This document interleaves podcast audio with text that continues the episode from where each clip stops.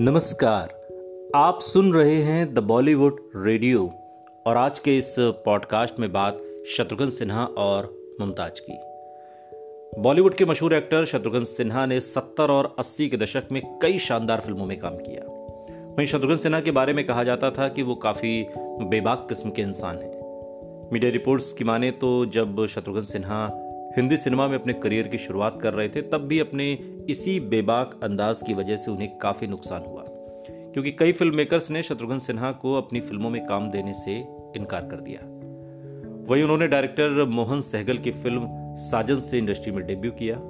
इस फ़िल्म में उनके साथ आशा पारेख लीड रोल में थी और पहली ही फ़िल्म में दोनों के बीच किसी बात को लेकर अनबन हो गई। लेकिन एक बार शत्रुघ्न सिन्हा के लिए उनकी दोस्ती और मशहूर एक्ट्रेस मुमताज़ जिद पर गई। और इस दोस्ती को कायम रखने के लिए उन्होंने जो किया, उसे शत्रुघ्न सिन्हा आज भी मानते हैं। दरअसल शत्रुघ्न सिन्हा को मुमताज़ की वजह से ही फ़िल्म खिलौना में काम मिला था। फ़िल्म में उनका छोटा सा रोल था। मीडिया रिपोर्ट्स की माने तो शूटिंग के लिए शत्रुघ्न सेट पर घंटों बैठे रहते। वहीं कई लोगों को मुमताज़ और शत्रुघ्न सिन्हा की दोस्ती खलती भी थी। जब बहुत दिनों के बाद भी शत्रुघ्न का कोई सीन शूट नहीं किया गया तो गुस्से में आकर वो फ़िल्म के डायरेक्टर से ही भिड़ गए। उन्हें फ़िल्म से निकालने तक की बात होने लगी।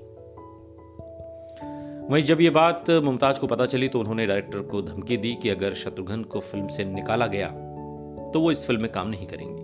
वो लीड एक्ट्रेस थी और उस वक्त मुमताज़ हिंदी सिनेमा में हिट हो चुकी थी। इसलिए डायरेक्टर ने अपना फैसला बदला। आपको बता दें कि फ़िल्म खिलौना साल 1970 में रिलीज़ हुई थी, जिसमें मुमताज़ और शत्रुघ्न सिन्हा के अलावा संजीव कुमार लीड रोल में थे। सुनते रहिए द बॉलीवुड रेडियो, सुनता है सारा इंडिया।